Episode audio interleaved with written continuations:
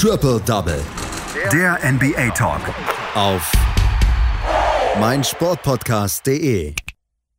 Die Denver Nuggets, das sind die Comeback-Könige der NBA. Nachdem sie in der ersten Runde schon mit 3 zu 1 gegen die Utah Jazz zurückgelegen hatten und dann die letzten drei Spiele gewonnen haben, ist ihnen das gleiche Kunststück jetzt gegen die LA Clippers gelungen. Sie lagen mit 1 zu 3 zurück und haben die letzten drei Spiele gewonnen. In einem Spiel, in einem Spiel 7, wo die LA Clippers komplett enttäuschten, gewinnen sie mit 104 zu 189. Darüber müssen wir sprechen. Das tue ich mit einem unserer NBA-Experten. Heute mit Amir Selim. Hallo Amir. Hallo Andreas. Es gibt zwei Seiten dieser Medaille äh, von diesem Spiel der Denver Nuggets gegen die LA Clippers. Auf der einen Seite mal wieder eine herausragende Aufholjagd der Nuggets, auf der anderen Seite die komplette Enttäuschung der LA Clippers. Lass uns erstmal mit der herausragenden Aufholjagd der Denver Nuggets beginnen. 104 zu 89 heißt es am Ende. Sie haben ein 1 zu 3 aufgeholt gegen die LA Clippers, haben immer dran geglaubt und haben in diesem Spiel 4 ja quasi das komplette Spiel beherrscht, oder? Ja, zu, zumindest ähm, die entscheidenden Momente, nachdem es, nachdem die ersten beiden Viertel noch vergleichsweise ausgeglichen waren und die Denver Nuggets im zweiten Viertel auch schon ähm, zwölf Punkte hinten lagen, ähm, ja, konnten sie im dritten und vierten Viertel dann ja richtig, richtig drau einen drauflegen und vor allem die beiden ähm, ja, Top-Spieler, Murray und Jokic wieder, punktetechnisch und ähm, auch sonst starke Spiele von beiden.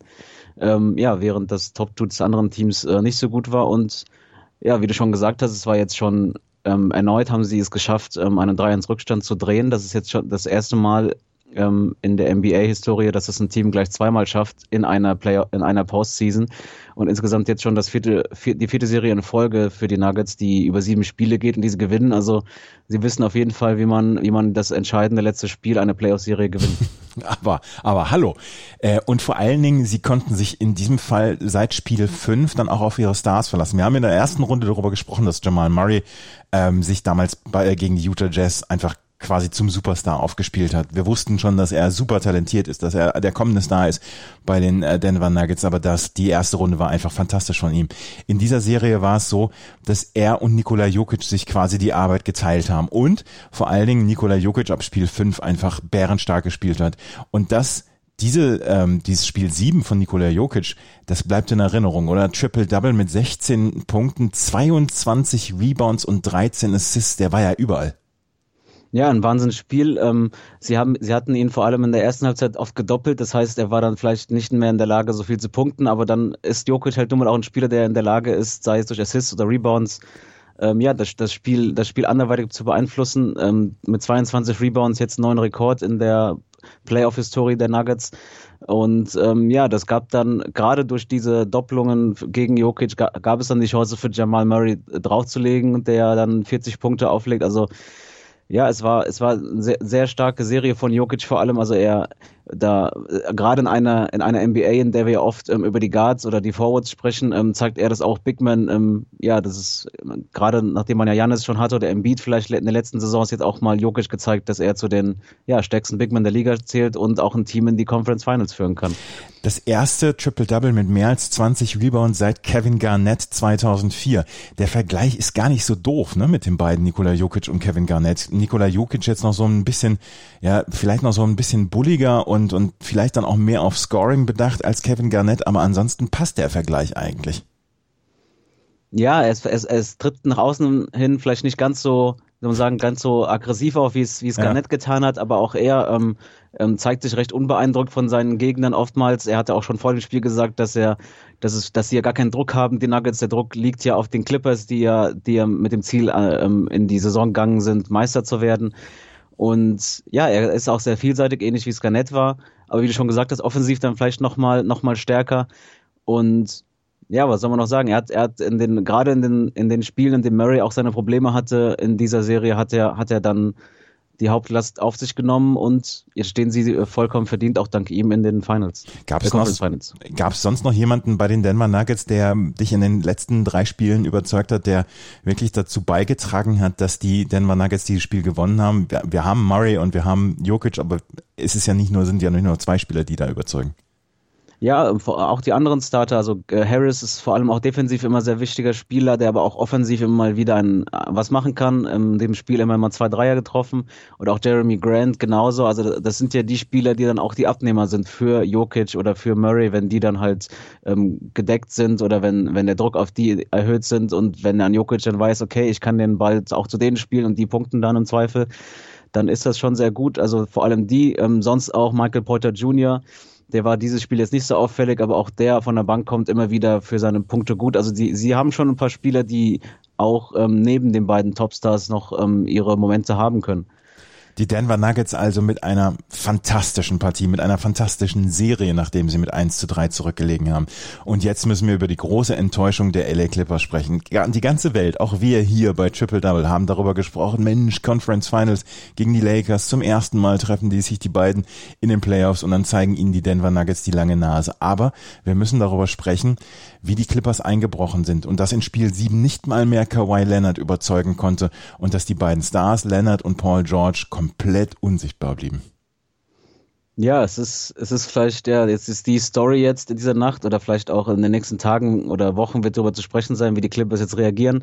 Ähm, äh, Paul George schon die ganzen Playoffs über Probleme. Er hatte immer wieder seine Momente oder seine Spiele, in denen er auch mal dann ähm, Feuer gefangen hat, aber ähm, oftmals war er sowieso enttäuschend und bei Leonard war es auch, er hatte gute Partien, in denen er gezeigt hat, warum er zu den Superstars der Liga gehört, aber auch immer mal wieder Partien, ähm, in denen er auch gar nicht so in Erscheinung trat, beziehungsweise dann vor allem offensiv weniger.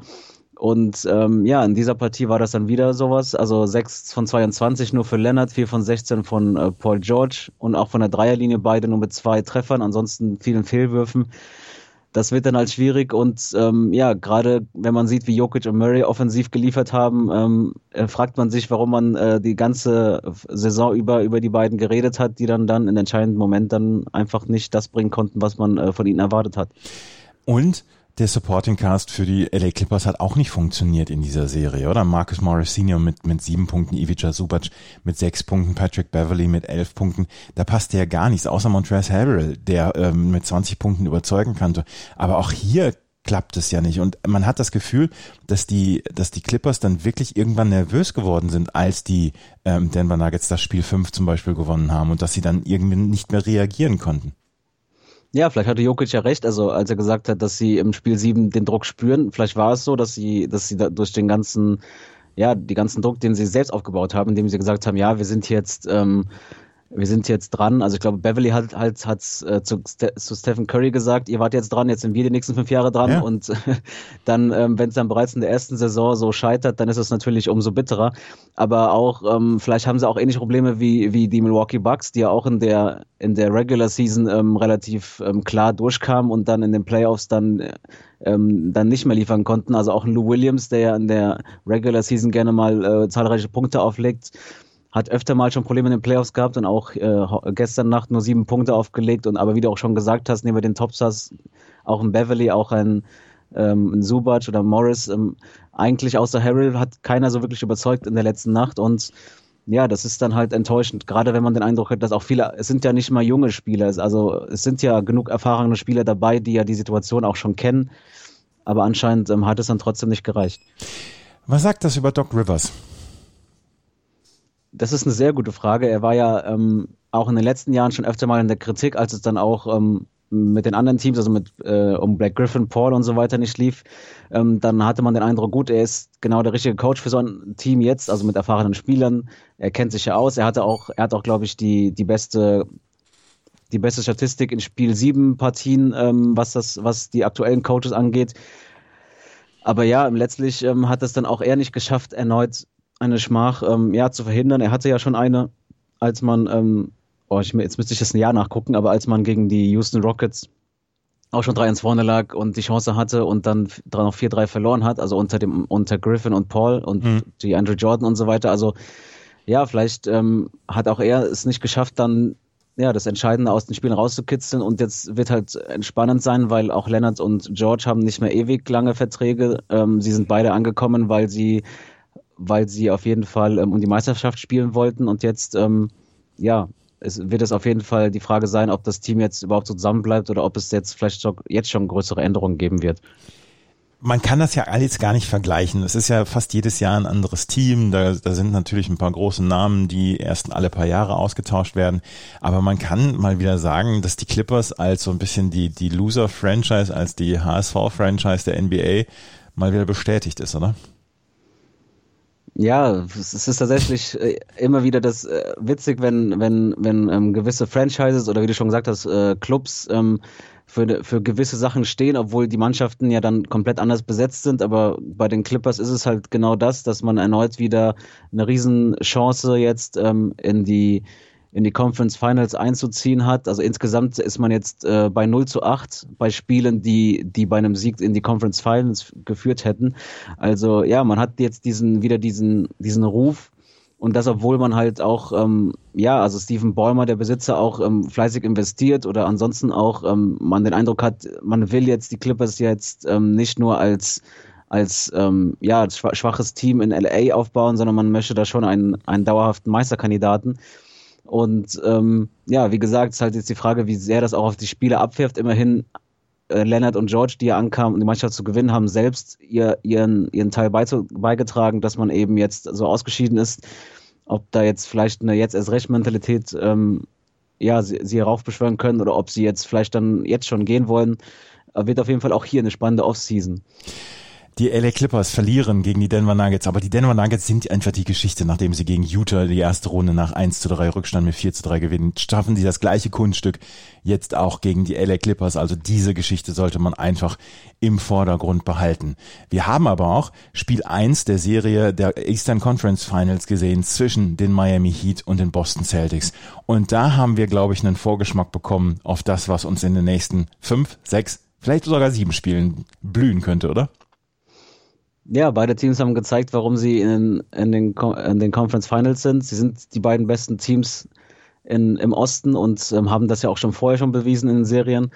Und ja, das Spiel hatte natürlich genau das, was man wollte. Sowohl defensive ähm, starke Zehn als auch offensiv konnten beide Teams glänzen. Und ja, es war, dass es in die Overtime ging, hat ja auch gezeigt, wie eng es dann letztlich war. Und ja, mit dem besseren Ende für die Miami Heat. Die Miami Heat gewinnen mit 117 zu 114 diese ähm, diese erst dieses erste Spiel und du hast es gesagt, es ist in die Overtime gegangen ist ähm, nach dem nach der äh, Regular nach dem nach der Regular Time nach den 48 Minuten stand es 106 zu 106 und dort haben dann die Miami Heat elf Punkte gemacht in der Overtime und die Boston Celtics nur acht. Wer hat bei den Miami Heat am meisten überzeugt? Ja, es waren also gerade jetzt im, im letzten Viertel und in der Overtime Jimmy Butler natürlich, der hat ähm, in der, in der Overtime ähm, acht Punkte aufgelegt, darunter ein wichtiges Three-Point-Play, wo er im Foul gezogen hat. Und ähm, ja, vielleicht die Szene des Spiels oder zumindest die, die jetzt auf die sich stark fokussiert wurde, der der Block von Bam Adebayo gegen äh, Jason Tatum, ähm, der ja, also man hat, wenn man sich die Bilder anschaut, er hatte schon, man hat den Eindruck, er war schon kurz vorm Dank und dann ähm, kommt halt Adebayo und haut den Ball ähm, ihm weg. Und ähm, ja, wenn du solche Sachen dann auch kurz vor Schluss dann noch bringen kannst, ähm, ja, das war beim Stand von 116 zu 114 der Block, also das wäre der Ausgleich gewesen für die Celtics. Ja, also die, die Heat zeigen mal wieder, dass sie auch in den engen Momenten dann ähm, da sind. Ich sehe gerade dieses Bild von Bam Adebayo gegen Jason Tatum und ist direkt über dem Korb und das ist eine fantastische Szene. Ähm, Bam Adebayo blockt Jason Tatum beim Stand von 116 zu 114 ganz kurz vor Schluss in dieser Overtime. Sie haben dann noch einen Freiwurf, können den ähm, ja, reinlegen und dann haben sie dieses 117 zu 140. Ich lese gerade, Jason Tatum, 30 Punkte, äh, mehr als 30 Punkte, mehr als 10 Rebounds, mehr als 5 Assists, zwei oder mehr Steals, zwei oder mehr Blocks in einem Spiel. Er ist der jüngste Spieler, der so eine Statline in einem Playoff-Spiel hervorbringen ja, bringen kann. Der jüngste bis dahin war Tracy McGrady 2002, der die, diese Statline bringen konnte in einem Spiel eins. Jason Tatum hat sich, hat sich klar als der, als der Star der Boston Celtics hier auch in den Playoffs herausgespielt, oder? Oder war das vorher schon klar? Es, es war vorher eher, man kann vielleicht sagen, erhofft. Und ähm, er hat aber jetzt oft einmal schon gezeigt, dass gerade wenn die Celtics ja eigentlich ähm, da, darauf gar nicht unbedingt immer angewiesen waren, dass er im, im Zweifelsfall dann halt der Go-To-Player ist, dem man halt den Ball geben kann. Und das äh, haben sie ja letztlich auch. Also er hat zwar kurz davor, wie gesagt, ein Foul gegen Jimmy Butler begangen, das zu dieser Führung geführt hat. Aber er konnte, sie geben ihm dann trotzdem den Ball und trauen ihm mal zu, dann in, in einem 1 gegen 1 oder in einem in einem Einzel Einzelmoment ähm, den Dank zu machen und dass es halt nicht geklappt hat, ist halt so. Aber ähm, er ist, er bleibt die, die Führungsperson bei den bei den Celtics und ja, ich glaube, die Celtics werden da jetzt nicht zu traurig sein. Es passiert halt, es war eine enge, eine enge Partie. Man hat sowohl ähm, Brad Stevens als auch Tatum selbst haben Bam Adebayo für die Aktion gelobt, aber sie wissen selbst, dass das in solchen Partien klappt, äh, passieren kann und dann, ähm, ja, sie werden mit Sicherheit nicht äh, sich ähm, jetzt schon aufgeben. Und ähm, in, der, in dieser Bubble ist ja Heimrecht komplett, ja, irre, also, also überhaupt irrelevant, oder? Also sie, sie spielen jetzt vielleicht sieben Spiele, aber Heimvorteil oder so, dass man gesagt hat, ja, die haben das Spiel eins geklaut, die Miami Heat, das können wir ja komplett vergessen, ne? Ja, also ich glaube, das, das spielt wirklich keine Rolle. Ähm, man hat eher den Eindruck, dass diese ja, Bubble-Situation eher, ja, jedes Spiel ist so ein bisschen ein Finale. Also man hat irgendwie den Eindruck, es ist halt, ähm, beide Teams spielen nur durch den Druck, den sie halt selbst haben. Sie haben keine Fans, die sie unter Druck setzen können, sei es ähm, ihre eigenen Fans oder die gegnerischen Fans. Und ähm, das macht sie halt umso spannender, weil man den Eindruck hat, es kann in jedem Spiel ähm, ein Vorteil in der Situation eintreten, gerade wenn es äh, wie bei, bei den Heat und den Celtics zwei Teams sind, die halt so eng beieinander liegen. Dann ähm, ja, spielt das tatsächlich keine Rolle. Also, wir haben hier zwei ja famose Spiele erlebt und die Hauptgeschichte aber trotzdem sind die Comeback Kings aus Denver, die die Conference Finals erreicht haben gegen die ähm, LA Lakers und die Serie fängt in der Nacht von Freitag auf Samstag an. Das war Amir Selim mit seinen Einschätzungen hier zu diesen beiden Spielen der letzten Nacht. Danke, Amir. Danke auch, Andreas. Triple Double. Der NBA Talk. Auf meinsportpodcast.de